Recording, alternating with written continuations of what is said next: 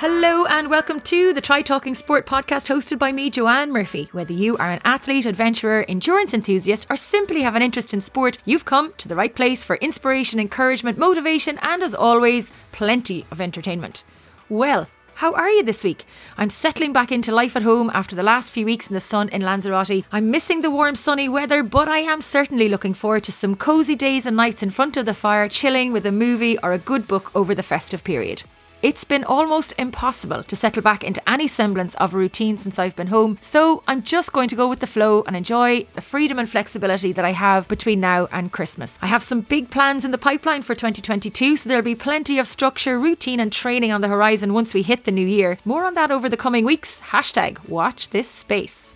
I worked my last live job of the year last Sunday at the Cycling Connacht Provincial Cyclocross Race in Spiddal in Galway, hosted by Gaeltacht CC. A late addition to the diary after having lots of fun in Westport the previous week at the Cyclocross Race hosted by Westport Covey Wheelers and the Building for the Future event hosted by Cycling Connacht, where a great gathering of passionate cyclists came together to learn, educate, inspire, and connect for the future development of cycling in the province and beyond. It's been some year the first half was pretty quiet on the announcing front, and then once I got going in July, the past few months, and especially the last three months, have been a complete whirlwind of announcing adventures filled with opportunities for which I am very grateful.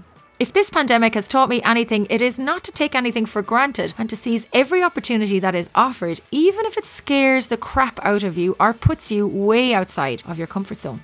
Before I introduce our guest for this week, a quick shout out to our 300 plus participants who've taken on our December fitness challenge. We are on the final stretch with the challenge now. If you are interested in finding out more or jumping on board, pop over to trytalkingsport.com to sign up. Also, keep an eye on our social media for a host of prizes being given away as part of our Christmas Cracker promotion. There are a range of race entries, products, and vouchers to be won right through this month, so be sure to check it out. I mentioned a minute ago about taking every opportunity that is offered, even if it pushes you outside your comfort zone. And in this episode, I did both. With huge thanks to Tommy Evans and Pádraig Murray, they lined up Irish cycling legend Nicolas Roche as the guest for this week's podcast, which was a huge, and I mean huge, opportunity. Now, you might wonder how that pushed me outside of my comfort zone, but it did. Whilst I'm a big fan and have followed Nico's career and been in tune with his cycling and success generally, professional cycling is not something that I can say I am an expert on. In fact, I'm more of a jack of all trades, master, or in this case, madam of none. So, stepping up to interview Nico Roche with his decorated, successful, and very public career in sport was definitely an exciting but slightly nerve wracking prospect. I needn't have worried.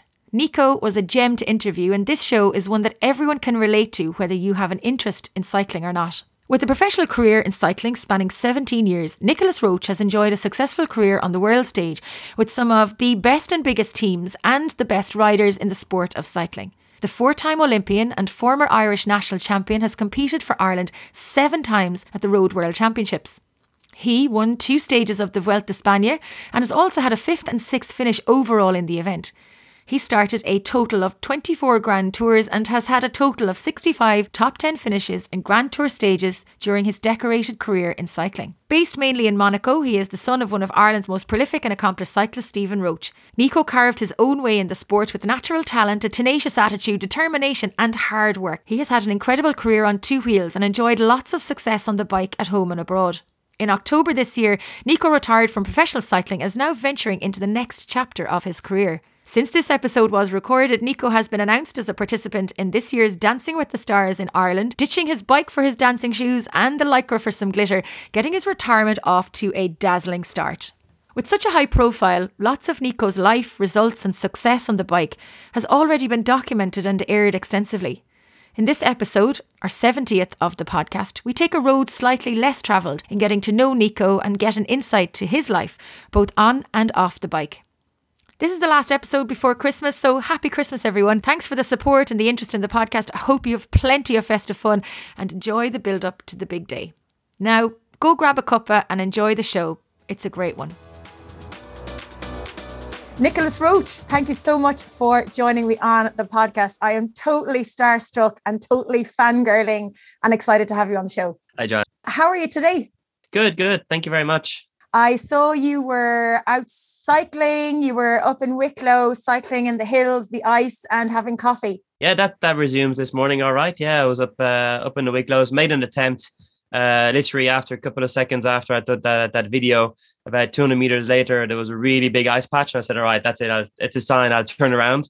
Uh, and then shot down into Enniskerry and had a little coffee and scone, which was uh, nice and tasty, and then just kind of cycled my way back to Dundrum.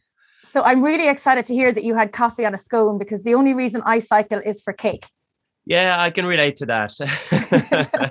so, Nico, uh, how is retirement going generally? I mean, you're you're a wet week retired, but you're still training away. I saw you were out running the other day as well. Are you enjoying the downtime and the freedom? Well, enjoying is a is a big word. Let's say I've been doing a lot, a lot of things. Um, that the last two months, you know, I've only slept I think six nights in my my apartment in Monaco. I've just been on the go, on go, on go. At the moment, it's about uh, preparing the future, what's coming next. Cycling was a big chunk of my life. Um, and unfortunately, I can't afford just sitting home and waiting for time to click by. So I need to be proactive and I want to prepare 2022 today and not wait until January when everything has already started. So I was extremely busy pushing a few doors right, left, and center, trying to, you know, to to, to get stuff done. So as when the new year comes, I can a little bit relax in the spring from the work that I've been doing now. So it's a little bit difficult because, you know, I, I wish I'd go and okay, I did have an eight day holiday, which was amazing because it was, you know, a guilt free holiday and I was out. Uh, it didn't matter if I slept or didn't sleep or what I ate or what I drank. And even the ice cream just tasted like ice cream and I had like 100% guilt free. So it, it, was a short holiday. It's been two years I hadn't had a holiday. It was eight days, but it was more than enough. I, I lived it to the full, and I came back almost. I was more tired than when I left. but uh, but what I want to say is that at least mentally, it, it was a big big mental break, and that that felt good. I didn't think about oh, if I put on two kilos now, next week I'll, I'll, be hard to lose them. I was in the gym every day just to be able to just to enjoy more the evening. Uh, and also, you know, um, my brand is fitness, and I want to stay fit and be fit. And you know, I, I don't want to retire and put on a huge amount of weight. I've put on already enough weight, in in my opinion, and I'm, you know, I'm struggling with seeing my body change.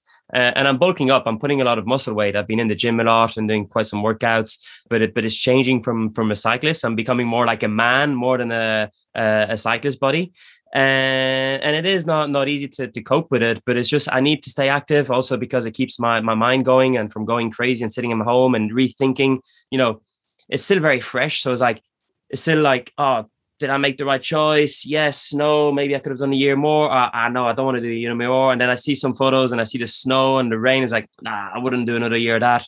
And so it's all this kind of mixed feeling. So it's like i'm, I'm living retirement or the last two months really 100k an hour but enjoying some days. Some days are harder because, like I said, there's also this massive uncertainty because today uh, I'm not going to say, all right, next year I'm going to be this. I have like eight or nine different things that are adding up every weekend. So I've, you know, I'll be doing a bits and pieces with uh with Trinity Sport, uh, looking after the mountain bike team, which is I'm super excited to go and do something like that.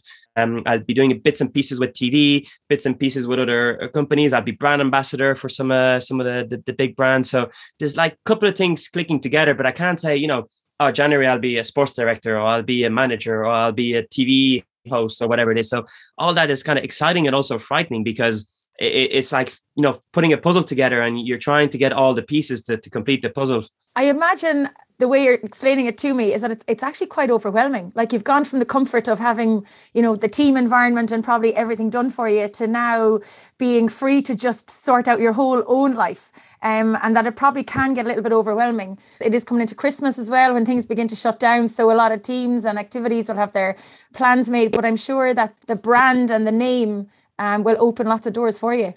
Well, hopefully, you know, uh, I worked hard on, on that and, you know, keeping a clean image during during my career. But uh, you know, they, they, I'm known as kind of the gentleman of the peloton and all that. I was always very sponsor friendly. I was media friendly. Also in the bunch, I've very very few enemies. So there was always this kind of clean, neat image of me in in the peloton. And hopefully uh, that will attract some of the brands, and it has attracted some of the brands. And you know, I can't wait to to already share all, all the couple of brands that I'll be associated with in January. Brilliant. You were very active on social media throughout. You are active so on social media now, but even during COVID, you were very active with it. You were sharing photos of you Zwifting on your balcony and just, I suppose, allowing people get a little glimpse of, of your life. And that's really important for the future now because we see what your life was kind of like. What was COVID like for you, Nico?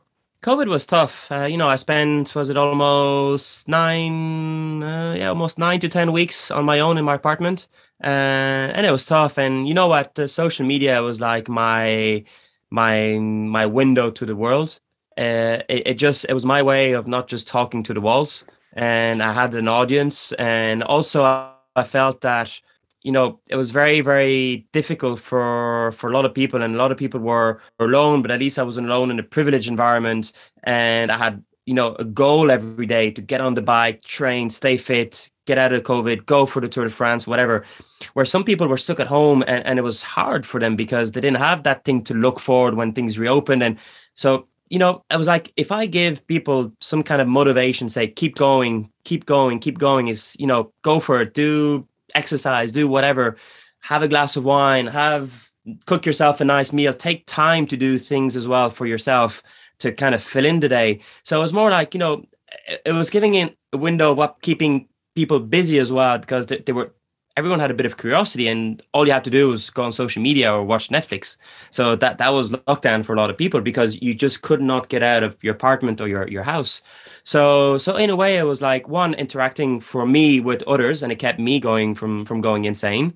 And two, also, I think, you know, I was getting a lot of support from people saying, Nico, congrats, you, get me going. And when I look at you doing your four hours on the ergo, uh, it gets me going. And I'm going to do the steps tomorrow when I go running. And it wasn't just about being cyclist, you know, it's just about being active.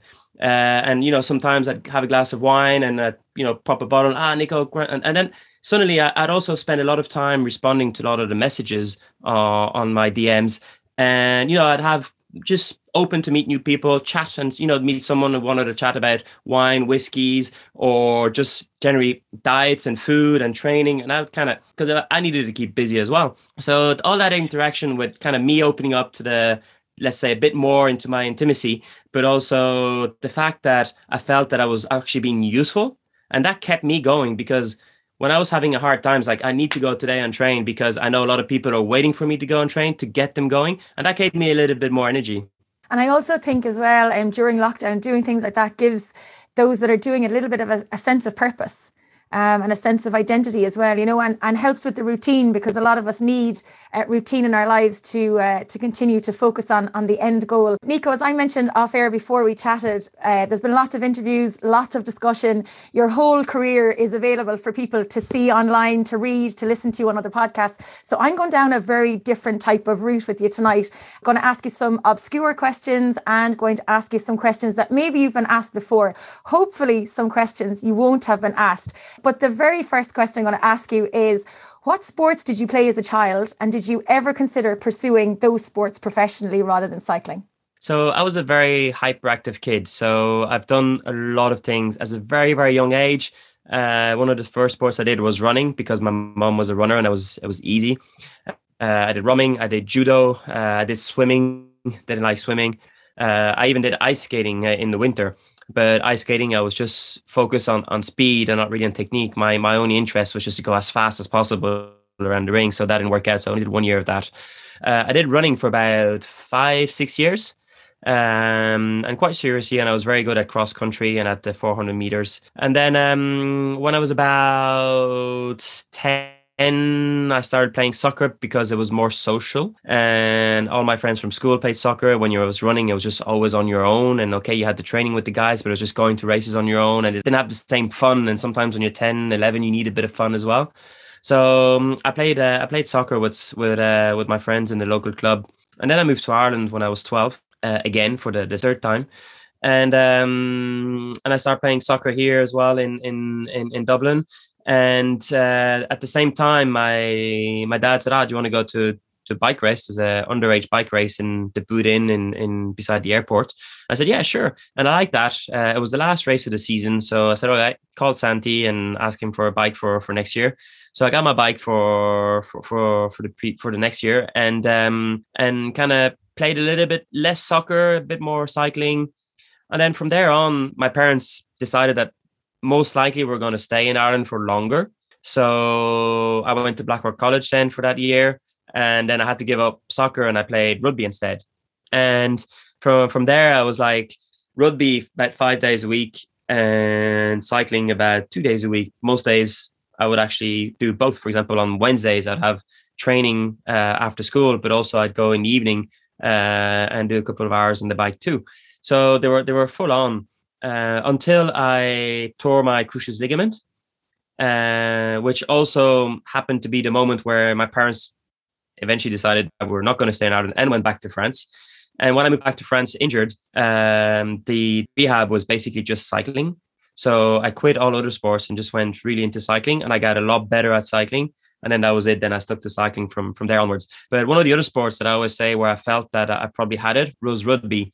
Although I only played one year, uh, I picked it up really, really fast and absolutely fell in love with the sport. And still today, like last week, I went to see uh, the Leinster match here, and I was going to go again now Saturday, but uh, with all these new restrictions and whatever, I just thought I'd play it safe.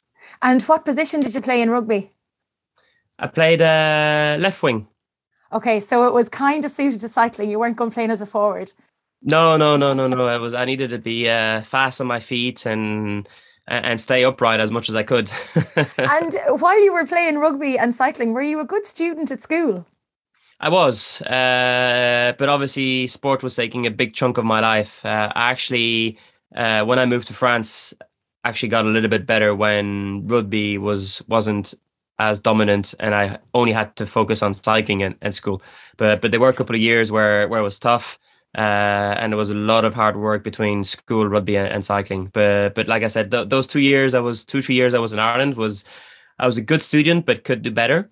And then when I went to France, France, the first year was a disaster because I went from you know going from French school to Blackrock to French school to English school in sorry Anglo American school in France it was just like a disaster. I didn't know what language to speak, and even today, but but the first year I got to France was tough, and then after that I got straight away back into mm, into the rhythm. And the last two three years of my my scholarship, then I was I was pretty good to the point where it was hard to make a decision because I actually became a pretty good student in the last years of my my career. My dad did not want me to to stop studying to go and try cycling. Yeah, how did you have that conversation with your dad about, you know, moving forward with your cycling career as opposed to a traditional career that some of the rest of us might have had away from professional sport? Well, he wasn't quite happy when I told him I was uh, I was going to pull out uh, of school and not going to, to university. Um, he wanted me to go at least uh, two years. Um, but for me, it was it was like no, it was like I feel I can turn pro next year, and we eventually made some kind of a deal because we we looked at different options with school and and the problem with cycling there was just so much time away so i was like oh i would do something online or really um, or something very very specific but i couldn't go to to whatever university because i'd be missing out every friday or every monday coming back from a race. So um, i said all right i'll take a year off and i promise you i'll be pro at the end of the year and if i'm not i'll go back to school. That was a big uh, promise to make wasn't it? It was a big promise because i basically just had one shot. Uh, looking back, I think that I, I would have been supported uh, one more year because I was still very young. But anyway, I, I, think you know, looking back, I've I've no regrets. It was it was part of the the, the challenge, and you know, I, I was confident enough that I had what it took to to, to make it in the pro ranks. And what was it like cycling in Ireland as a youth rider under 18 versus cycling in France? Was it very different? Well, on, under 18, I've, I've only done just the, the junior tour basically because uh, I was already based in France since I was 15. So, but yeah, I mean, you know, I always remember the first time I, I came back to Ireland, I, I, was just had a massive fight with uh, with the federation, uh, just because uh, I was racing in France. I had won most of the races in France, and I wanted to ride the junior tour uh, with the Irish national team. So I called the coach at the time and I said, uh, I want to ride with the national team the junior tour, and they says, ah uh, well, you're not racing in Ireland and we don't know how good you are. I says, yeah, but I'm winning everybody race in France. I'm good enough to be on the national team. I said, we won't take you. So they didn't take me. And I came with a, I came with a, with, with two friends to, to help me out. And I finished fourth overall, beating most of the Irish guys. So I was kind of proud of myself. The year after, obviously, they called me and said, Anik, are you doing it on the Irish team? I said, nope and I'm coming with the same two friends and I'm going to win it. and I came back and won two stages, won the mountains jersey, I think maybe the points jersey, and then the overall. So, but that was the thing; it, it, it was never made easy. And what was the catalyst then to deciding to pursue a professional career in cycling? You obviously had had some great results um, as a young rider. So, what was the final decision to make that jump into the pro ranks? Well, obviously, when when a team gives you a pro contract, you know it's not you, you don't decide to be pro. Somebody else decides for you. You you decide to give it a chance. And you know, after a couple of months, uh, and that last well second year under 23 Cofidis asked me to go and do a training camp with them. Then they gave me a stagiaire's job and then I finished actually even 10th on one of my um, first months in in the professional rank and they signed I signed a contract that evening. And you know when you um, turned pro uh, was there a big expectation that and I'm sure this question has been asked a million times but that you would follow in your father's footsteps and go try and um, emulate what he had done for cycling in Ireland well, uh, not only in Ireland, um, everywhere, and but but that was that was always going to be clear, regardless of whatever I did. And you know what? I realized as a young age, when I played rugby, I was always Stephen Roche's son. When I ran, I was Stephen Roche's son. When I played, so it had nothing to do with with just cycling on its own. In, in cycling, the only thing is, uh, as a kid, when I was good, it was because of my dad, not because of me. And then as a professional, uh, it was hard because they, my dad was good young, and they, I was good but I was good for my age, but I wasn't a superstar. So it was like, yeah, I was a promising young professional, but I wasn't dominating the world uh, professional racing after one or two years like my dad did. So obviously it was uh, very easy to to disappoint and not reach the expectations because everyone saw, ah, he's good. He's going to be definitely as good as his dad, but but but no. Okay, so how do you deal with that then? Get on with it. That's it. You just get on with it if I wasn't capable of dealing it, I would have gone to an office job. So okay. once I make the decision of riding a bike, I got to get on with it. And then lining up for your very first professional race, take me back to that day and what that felt like. No idea. I can't remember. No, that's 1,300 races ago. 1,300 races? Yeah, I've done 1,280 pro races. That's incredible. Yeah. And do you, do you get nervous? Do you get nervous before a race? Yeah, the odd time. And how, how do you deal with those nerves? Like, have you particular things to deal with them? Have you mantras or particular routines that would help you to release some of the nervous energy? No, music. And it's part of the job. You just, you just, if you, if you want to make it to pro level, this is what it takes. You need to be able to cope with stress. And, and I know today it's, it's, it's a real modern thing because I've had a lot of discussions with the teams today where I was brought up uh, in a very very competitive environment always. And 10 years ago there was no such thing as not being hard on someone. So i was always push push push push push push push. Today in teams they're kind of changing a little bit the strategies and it's more about making them feel good and giving a tap on the shoulder where that drives me nuts.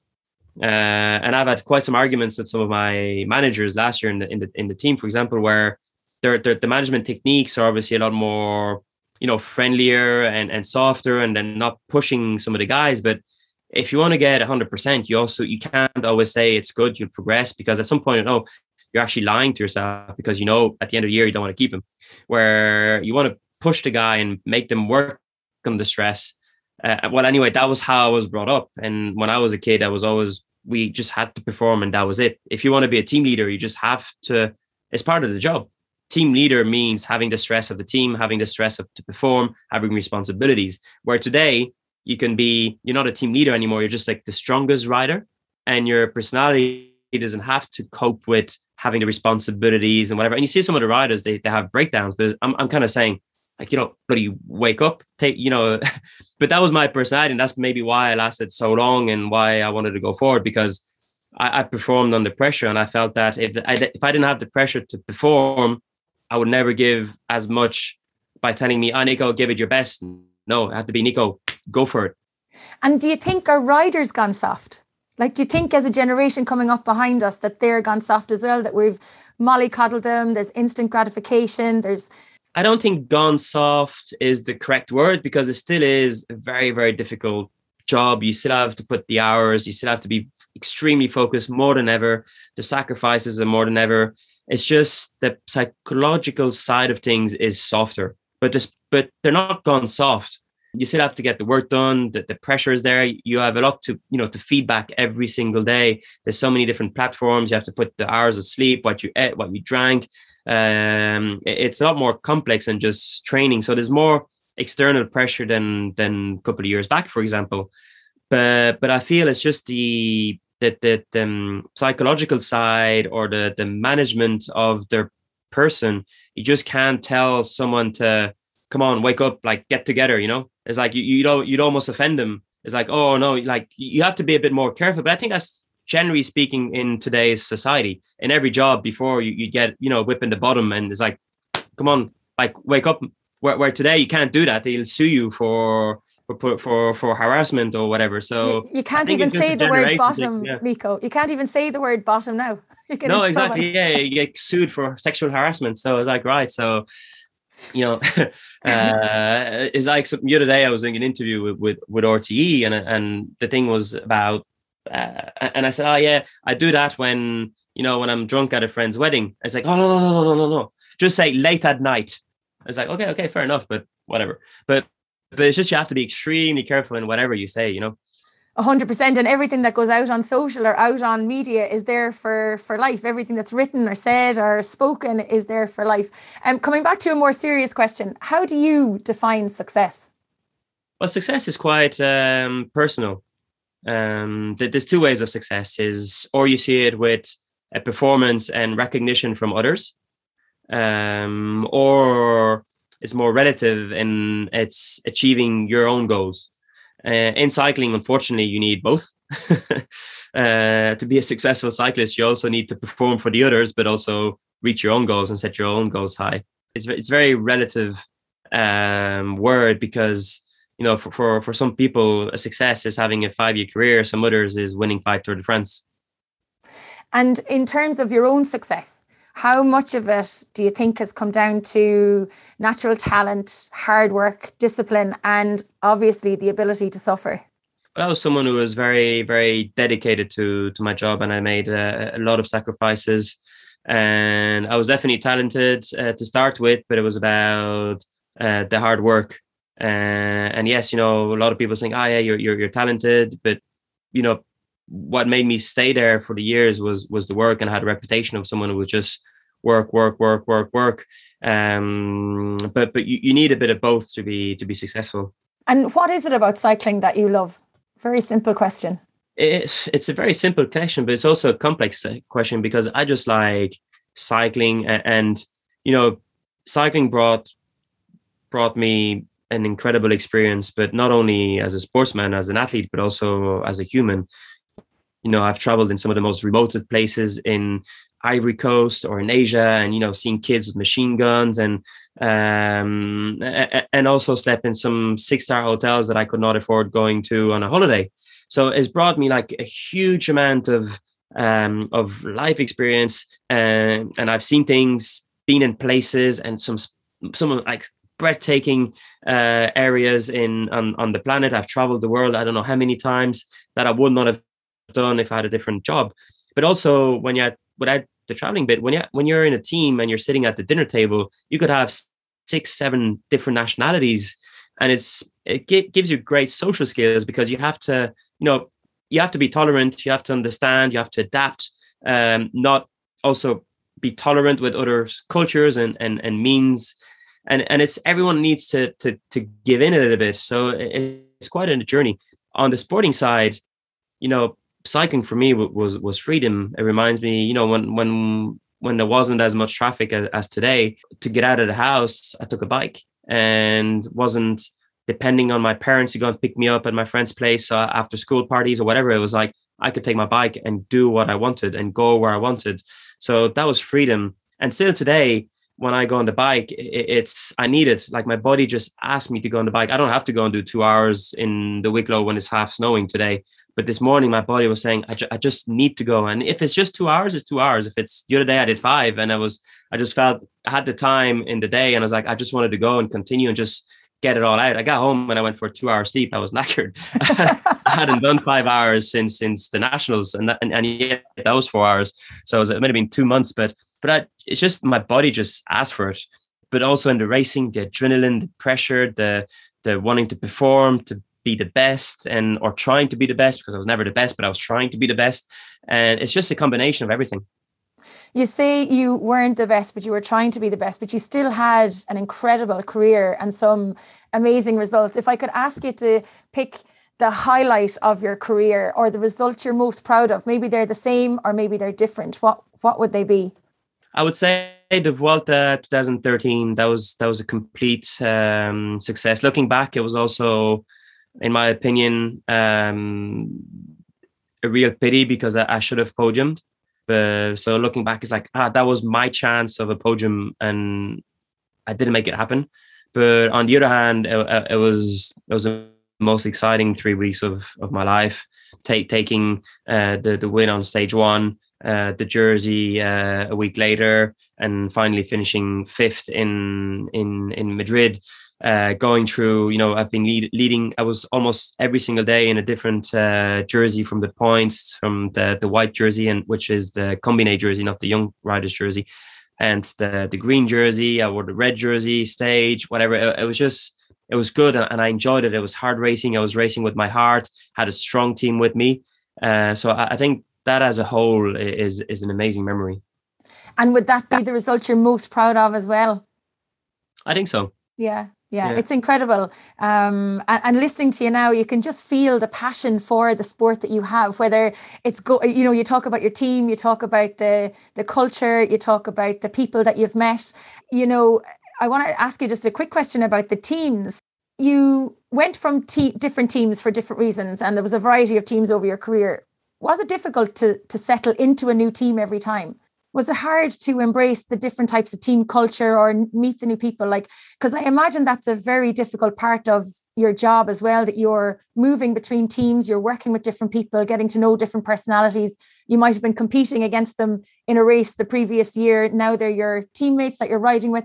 Is, is that a difficult part of of the job? I found the most difficult part is making is making people understand you.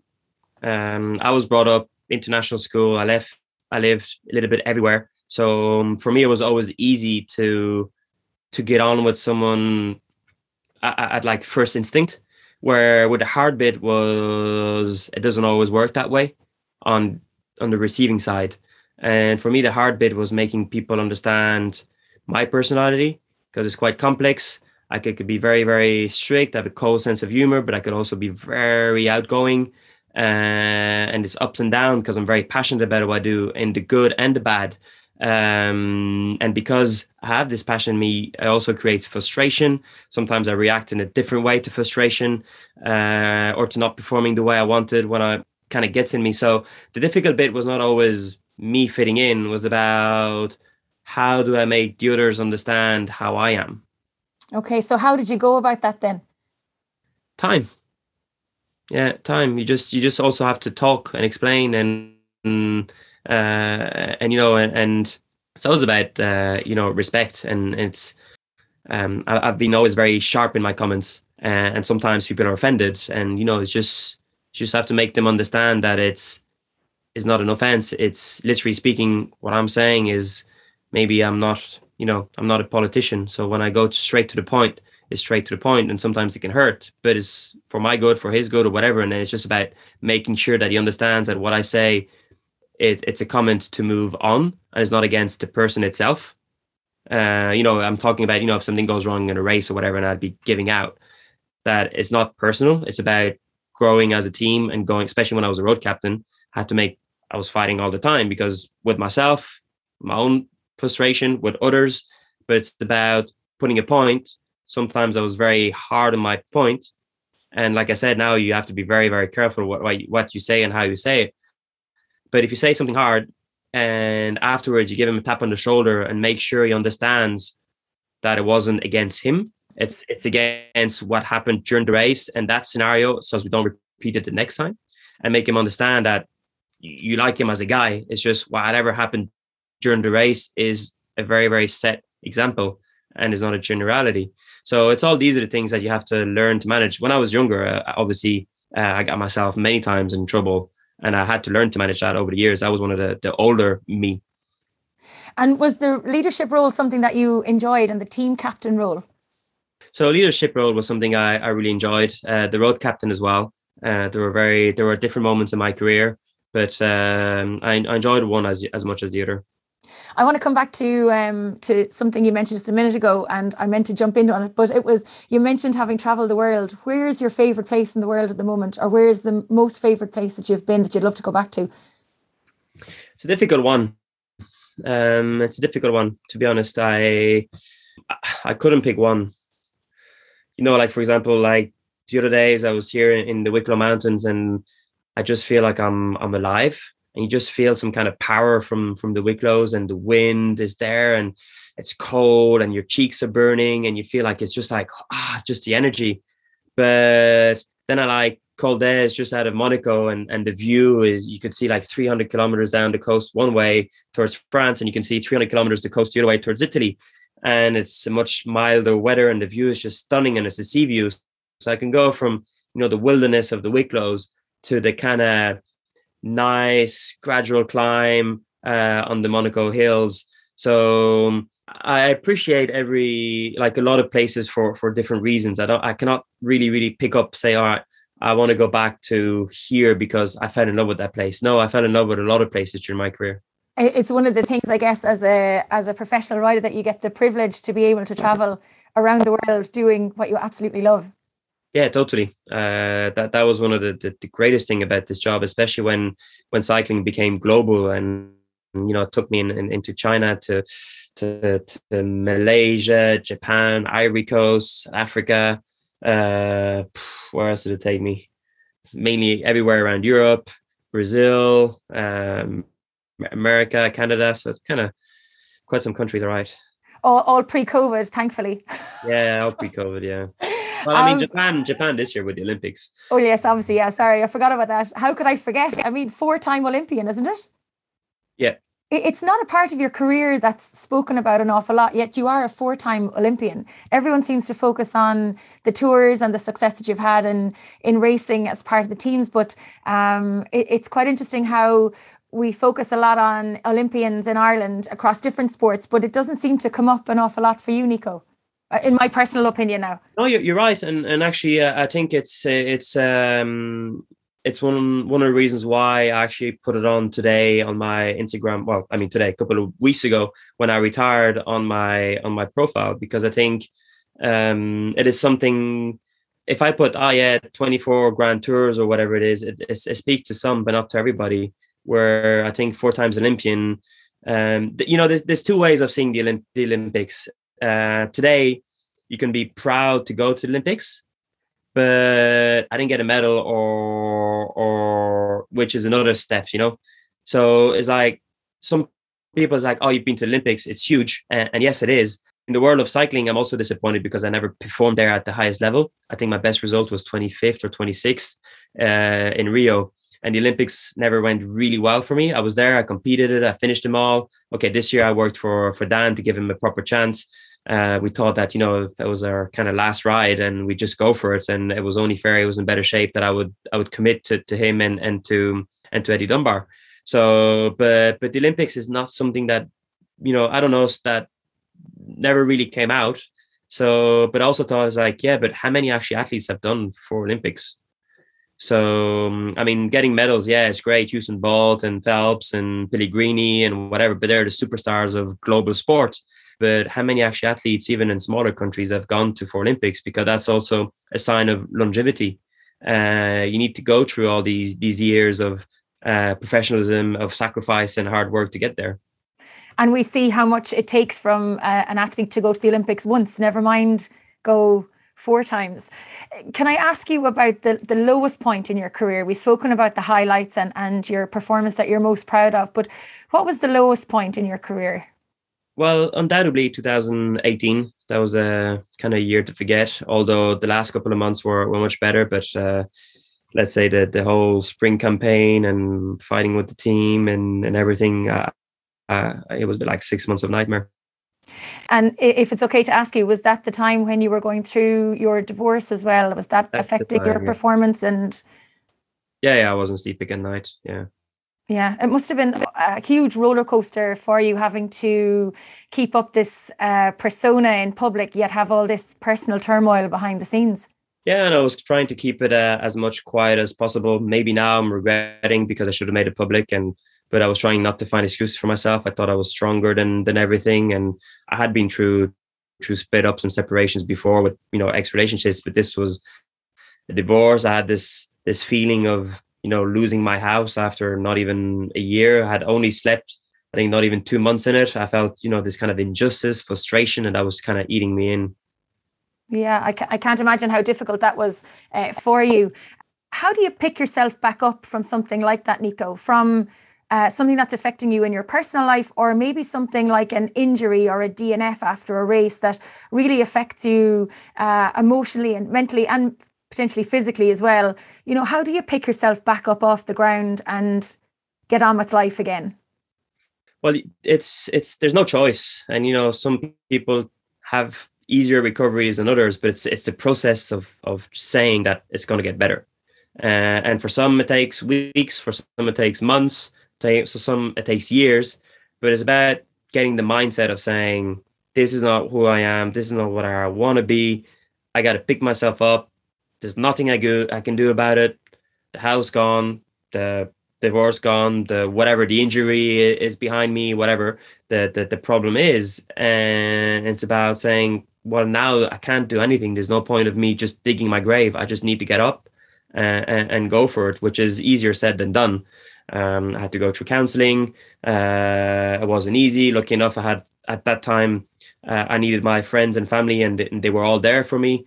Um, and they were they were always believing that I could make it back at the top level. So they pushed me, they helped me. I went on training camps with some of my good friends, not even cyclists, just friends that were that were willing to take weekends off to go with me in the Alps and spend time with me in the Alps and just helped me to get back on track. And uh, I've always been very grateful for those six, seven months I was having a hard time to the people who were close to me because once in my life I really needed them and, and they were there. And I think that's very important. And I consider myself lucky because you know i can i can relate to people who are alone or, or, or in a really dark zone and and isolated it's harder again.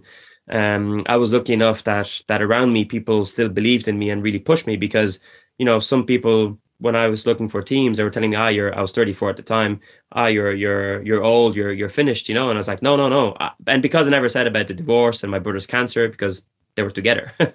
Oh. uh, and it was all about yeah the, the second uh, cancer of my my brother. And it was uh, it was just like you know because i, I kind of never really talked about it um everyone was saying ah he's, he's just done. That's it. He's done his career and he's done 14 years or whatever it was. So that was that was already long enough career. But but i also had this thing of saying no no no. It's just i just need to get my head right and and believe me i'll i'll come back. I just need a fresh start two things you say there uh, that strike a chord are the importance of your support group away from your team and your cycling life that you had your friends and family that could come to your aid to support you when you when you needed them and that you were willing to fight to come back to prove that you weren't done like that you had the the guts and the wherewithal to actually say no guys i am coming back and i will be back on top. You know that's not something that's taken for granted uh, or that's easy for a lot of people to do no, it's not. And and once again, uh, I think part of my kind of survivor mentality and uh, 2017 was, was most likely one of my my great years, uh, and 2018 is my worst year, and and I was just dying to prove to people that that no, I wasn't finished, uh, and no, it wasn't that I had burned myself in 17 and that was it. I was done. It was like I had my issues in my personal life and I just had to to get back together and go for it because it wasn't about training. I was training, and when I was training, I could perform at a really high level training. It's just when I went to a race, I was just not capable of going deep enough. Like I would literally blow before I blow, if you know what I mean. Like and and the Giro when I had that that anxiety attack and I had to stop cycling and I sat on the wall crying. It was just it was just too much for me. But it wasn't physical. It was just it was just a mental issue. Uh, stress and pressure and did you ever get homesick when you were away, or did you ever get lonely? I know you have a team, but like they're your competitors and your comrades. But did you? Is it lonely? Like, is that an area of something that we never really see because all we see is the the glamour of the professional rider doing well in his career? It gets lonely. It gets lonely. You have you have very lonely bits. Uh, you know, for example, uh, altitude camps. Uh, they're they're tough. Uh, you're in isolation. It's long. It's very very intense you're usually trying to kind of you know work on the weight as well. So you're you're usually a little bit under fueling and it's this kind of bad mood kind of thing. And and, and they're tough they're hard. And um, for me the most difficult points were, were those really long altitude camps. Sometimes you you would feel a little bit lonely especially if there it's also like a lot smaller group. Uh, and obviously it's it's easier when you have a friend you can bond with, and sometimes you, you're your your companions, but you're not that intimate with them, uh, and it makes things a little bit harder. But um, but no, you know, it, it's it's not uh, it's not always easy. You know, I've I've also done training camps on my own in, in isolation for for two weeks, uh, just because there were extra camps to the team for for my own preparation, and uh, sometimes I'd have a friend that would that would come up just for the weekend, take the weekend, well, maybe take the Friday off and come for, for three or four days just for company uh, to break it up for me. But but it's it's not always easy. It's a lot of time alone. You mentioned about food there at the altitude camps. Was there always constant pressure regarding food choices and, and weight? And when you let loose, what would you choose in terms of food and drinks? Well, um, I don't know if I should say that on a podcast, but when I had to choose between dessert or a couple of glass of wine, I would always choose a couple of glass of wine, just because you know I, I just felt that it was like the satisfaction that it gave me was better than than chocolate. Uh, and i could you know when i even at training camp today where we did we do five or six hours uh, in the evening I, I, treat myself with a with a glass of wine um, just going before going back to the room. And I was like okay my satisfaction but it's all about balance though even it's at the top level balance. of professional racing yeah I want to come back and ask you very quickly what was your favorite training session and what was your least favorite training session when you were out on the bike? Um, I don't know. Um, I don't know because you're the recovery ride. no. Is that the cake spin? Yeah, we'd get on well together. Yeah, yeah, exactly. The cake spin. Uh, that's great because it's a social one. You the one you have a laugh and have it. No, you know, it all depends on on the mood. I find you know that there are there are days where you just doesn't matter how hard the training is or how intense the training is, and uh, you, you just want to go for it and, and, just break the bike basically. And there's other days where you, you're, you know, for example, a long easy ride, the the, the fat burning ride, the six seven hour rides. Um, sometimes when when you do them alone and you're in there the sixth hour and it just feels like hell and you're just dying to go home and you're starting to be grumpy and tired and then there's other days at training camp and you do the seven hour ride and you're with your friends and you're chatting and talking about racing and whatever other stuff you can talk about with them. And and the time flies past and you're having a great crack and you actually come home, you, you did a really, really good training spin, but it did it kind of flew by. And there's other days where you're a little bit tired and you need to do the intervals and you're just not hitting those watts and it becomes a nightmare more than a training session. So um, the mood really affects what type of. I don't have a. Oh, I like to do intervals or this or that. It's like depends on the mood and how the training went. Every training is very very special and, and has its own goods and bads. There's days I could go on the whole day on the bike and and not feel any lassitude. And there's days after two hours, like I want to go home now.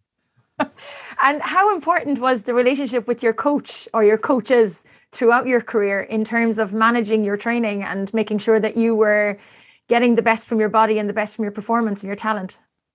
Well, that's been um, it's been you know that this relationship with coach or or like any relationship, there's up and downs. People you get on with better than others. Uh, coaches have become friends. Coaches I've never heard of again. Um, that there's a it's a mixed relationship, and and like I said, sometimes you you bond better than than than with other people. So you know, there's also two different ways of seeing a coach. There's there's uh, you know, you're same as before. You have to dissociate uh, uh, work and, and, the person. And sometimes, as a as a coach, that the, the relationship might not be great, but you actually appreciate the the person.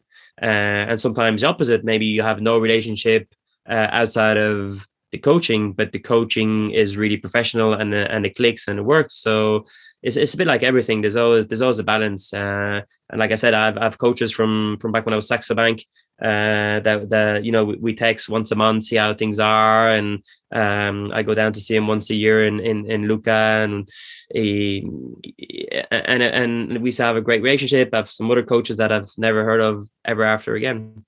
Can I ask you a question that probably is going to sound really stupid to you? Um, how much analysis goes on after each race and just how important are the numbers and the number crunching after a race? Like do you watch back the races and go through all the data? Now it's probably a real stupid question but like what level of i suppose analysis goes into each race and each performance?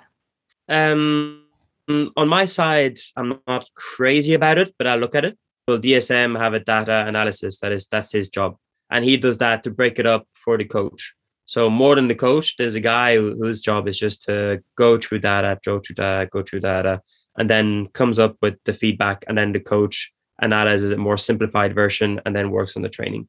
But there are there are in DSM as a data analyst, so so very seriously.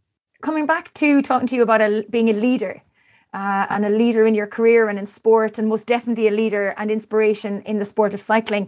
There's lots of young riders and indeed more experienced riders have been motivated by your success. How important is it for you now to give back to your community and to help develop cycling and nurture young talent coming through in Ireland? Well, i am uh, keeping a close relationship with uh, with a lot of people in in in cycling Ireland, and um, you know, with, with Tommy Evans, for example, uh, and he's asked me if if I was ready to give a hand to the under 23s this year, and I would commit to some of the races and, and try and help as much as I can.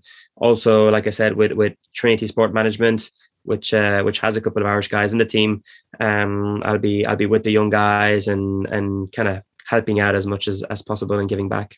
And do you see yourself going down a coaching route in the future? Like, is that something that you'd be fairly interested in, or would you prefer to stay on the business side of, of cycling?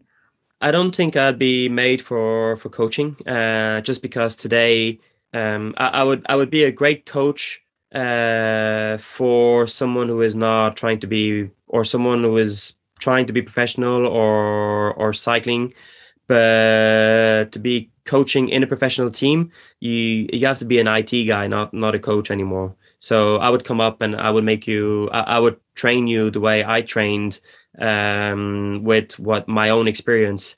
But today, uh, it's not about uh, just giving exercises. About, like I said, all this data analysis and uh, algorithms, and it's IT job. It's not the coaches today have changed completely. There's very very few ex professionals who are coaches like before uh, that's not good enough anymore. Now you, you need all these IT guys, uh, and it's all about algorithms, studying TSS, uh, intensity scores, and, and that's the way they calculate form. Where, where for me, I was I would give you know a three month program, and we'd work on it, and we'd update it every week or every two days if you needed to, but it will still be relative to some kind of a feeling.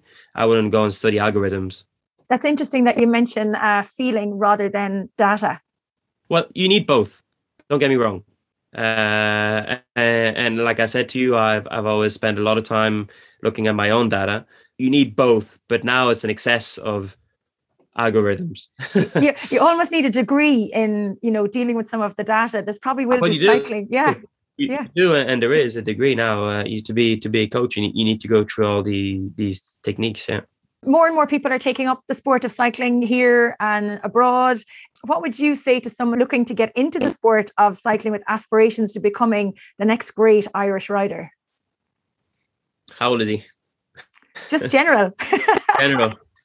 Uh, Take it back to your own age group when you started out it's a tough one because because once again, I mean, you know, today and and that's one of the conversation I had with with Tommy Evans to go back to that, who's in charge of all the young riders today, and you know, he was once again saying, "Oh, we don't want to push the guys too much to go abroad and this and that." But unfortunately, when you are in Ireland, you don't have a choice.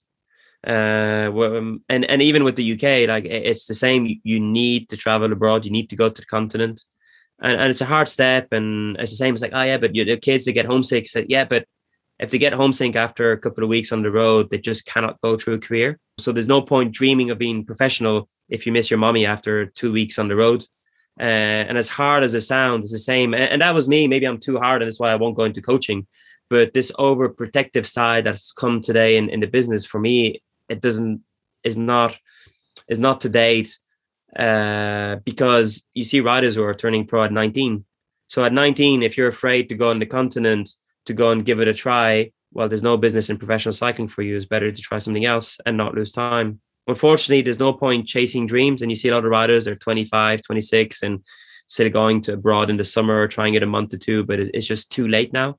Unless mm-hmm. you want to do it for the crack, which is great because it gives you the same experience and you're traveling, you're with the mates, you're living the cycling life. But today, if you want to make it as a professional cyclist, you have to be ready at a very young age, but ready as in everything, as in ready to go abroad, to make the sacrifices, and, and there's no holding back, and and and you just have to hope that you're good enough and strong enough to last through the years, or else it's just not going to work. There's a huge amount of maturity required at that age to go forward. Maturity and also ready to take the risk. Mm. Because, for example, that year I took off work to or studying to go and try and turn professional.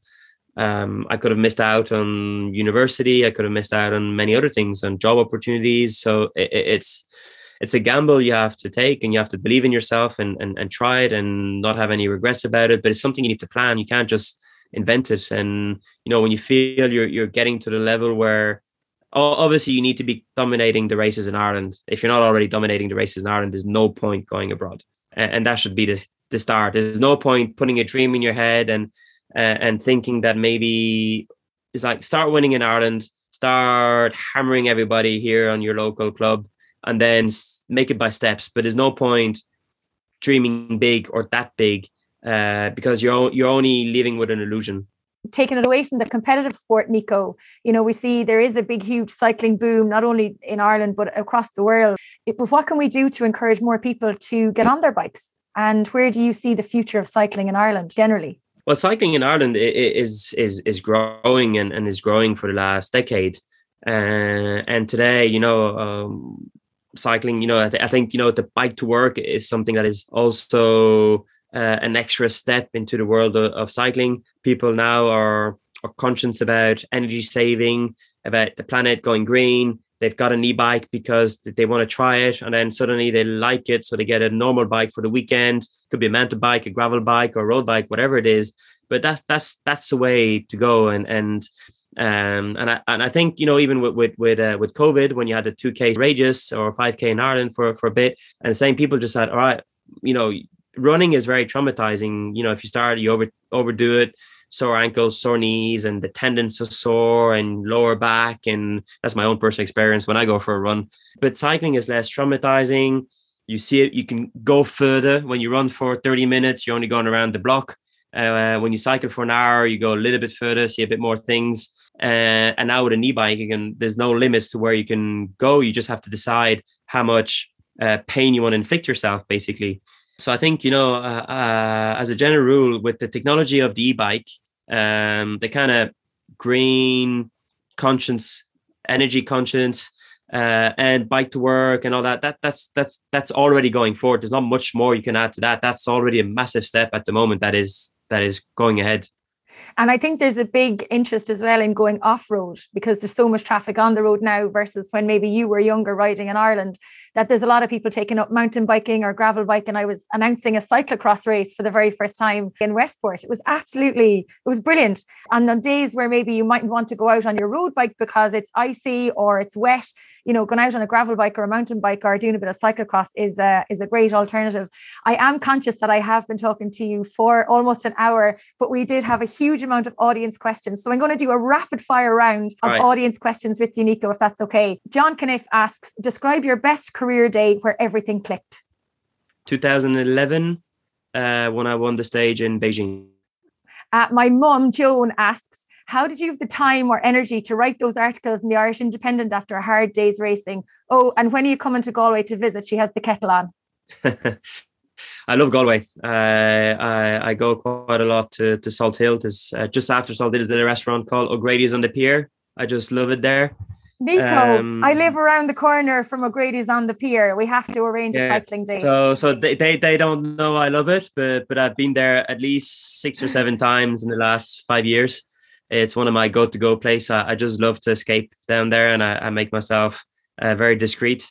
Do you know what the the diary was a very very big chunk of my career. I I loved the diary. It, re, it united me with the Irish public. It was something that was just initially because then it went online and everything and, and more people could could subscribe to it but initially it was just me and ireland and and i love to have that relationship and and you know what it was it was a therapy and, and you know my, my first articles in the diary were very very fiery because i just literally got in the bus and and while the others were showering i would just boom do my my diary and then go and shower and it was where afterwards i had to kind of learn to go for a shower first and then do the diaries but anyway, at the time, like I said, I got away with a lot of more things that I would have get away today. But it was my therapy. I was just like, okay, the day's done. I just need to let it all out.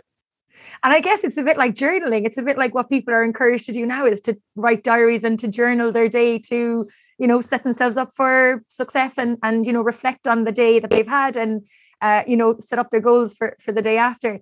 Pádraig Murray quickly mentions about uh, the changing lanes from being a classic sprinter type rider to a GC contender.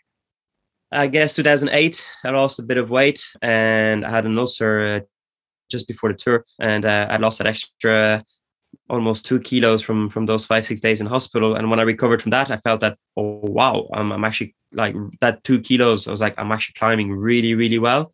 And and then the Vuelta 2012, where I was uh, 2008, sorry, when I was 12th in my first kind of first go in, in a Grand Tour, uh, said all right, I, w- I want to focus on on Grand Tour. Mistake, not mistake.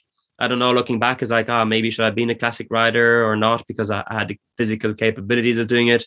Um, but but mentally, I just I just love the the stress of just every day going for it. Do you thrive on stress? I do, yeah. Okay. Um, Paul Lafford on Twitter says Nico did some testing with ESC Live, uh, e-scooter live recently. What was it like? It looks like deadly fun. It's deadly fun. It, it, uh, I really, really love their project. Uh, they approached me. I'm, I'm good friends with Bradley Smith, ex Superbike driver and MotoGP driver. And when I announced my retirement, he he is developing the project, and he uh, he asked me if I'd be interested to go and give it a go. Uh, I love the idea. It's eco-friendly. That the chassis are aluminium, but the rest is from a vegetable. Can't I can't say carbon, but it's a vegetable material, so that they mold it to, together as like roots. So um, it, it's it, it's green. It, it's sports gender friendly. We race with the the women uh, the women being lighter have an advantage because there's very little torque on the on the electric uh, scooters. So um, it, it's fun, you know. It's cross country background. When we did the races, we had a snowboarder, BMX guy, okay, the motorbike boys and women, and, and it was it's generally fun. It's really really fast. Like you go up to 100k an hour. So that's why we have the full uh, motorbike uh, protections. But it's a project that I'm really backing. I don't know if I'll do more racing, but uh, I did the testing with them this this winter. Gave them a lot of feedback. Uh, tried to help them with the promotion because I believe it's it's kind of one of the sports of the future. Brilliant. And Paul actually does say, enjoy the retirement, Nico. The races won't be the same without you.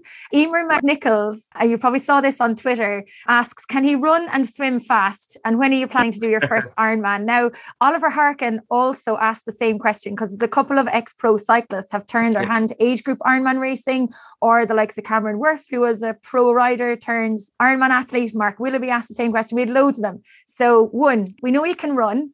Yeah. We know you don't like swimming. But no. is there a triathlon in your future? No. Definitely not.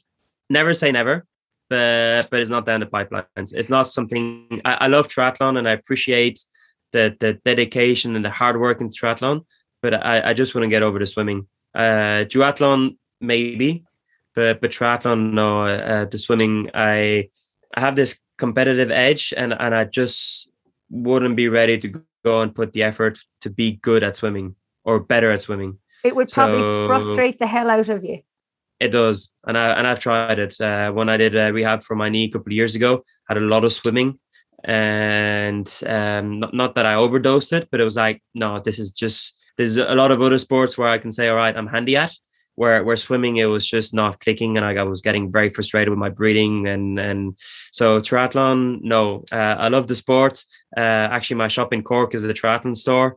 So I'm very fond of triathlon, but but I will I will not participate in a triathlon. Not not not not in the pl- immediate plans anyway.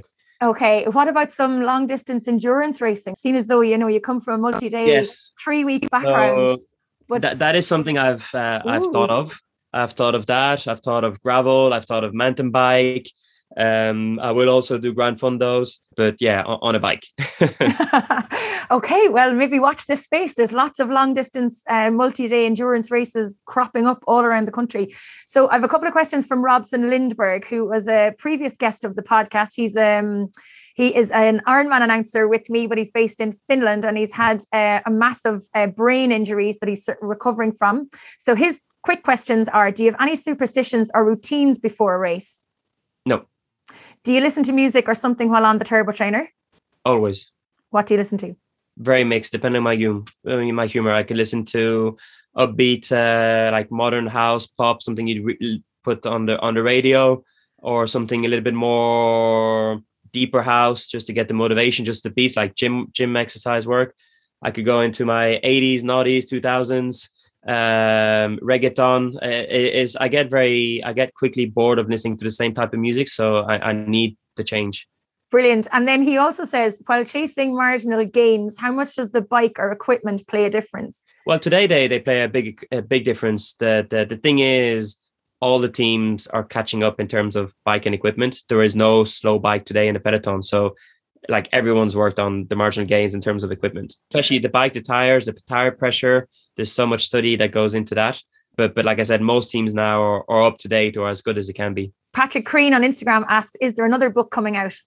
I hope so. Uh, it's something that uh, that I that I want to do because I think it would be a much more mature book and a, and a more important book because the first book was great. It was my my introduction to the cycling world, my first few years starting to be a leader. Where where the second part is is proper living the whole career and you know being in some of the best teams in the planet. I've just so many more stories to go through. Brilliant. And I'm sure there are plenty of stories to be told.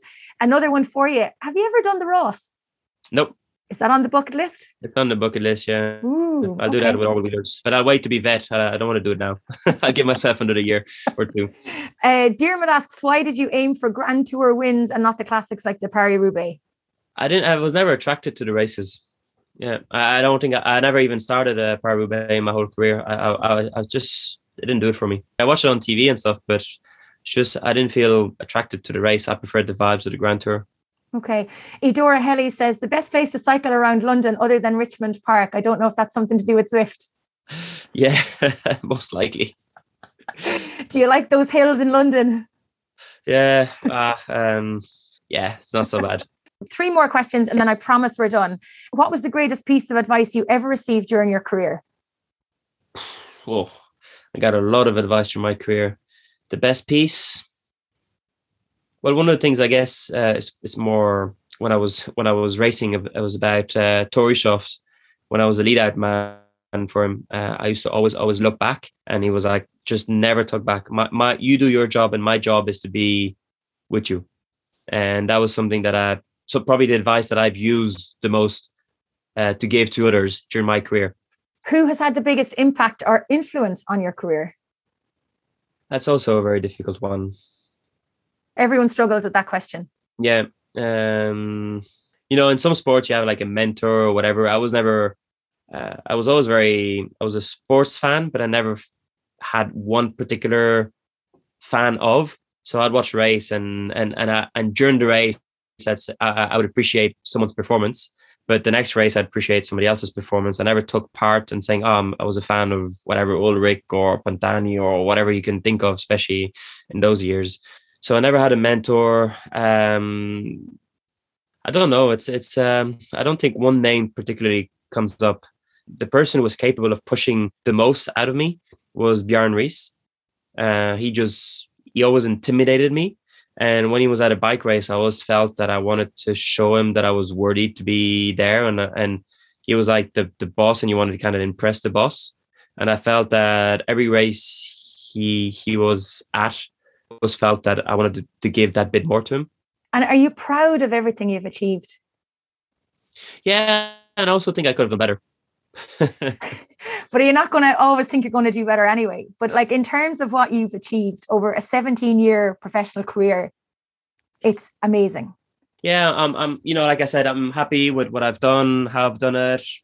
It's always questionable how did I make the right choices at some point. And, you know, my, my biggest uh, regret is not having won a stage in the tour.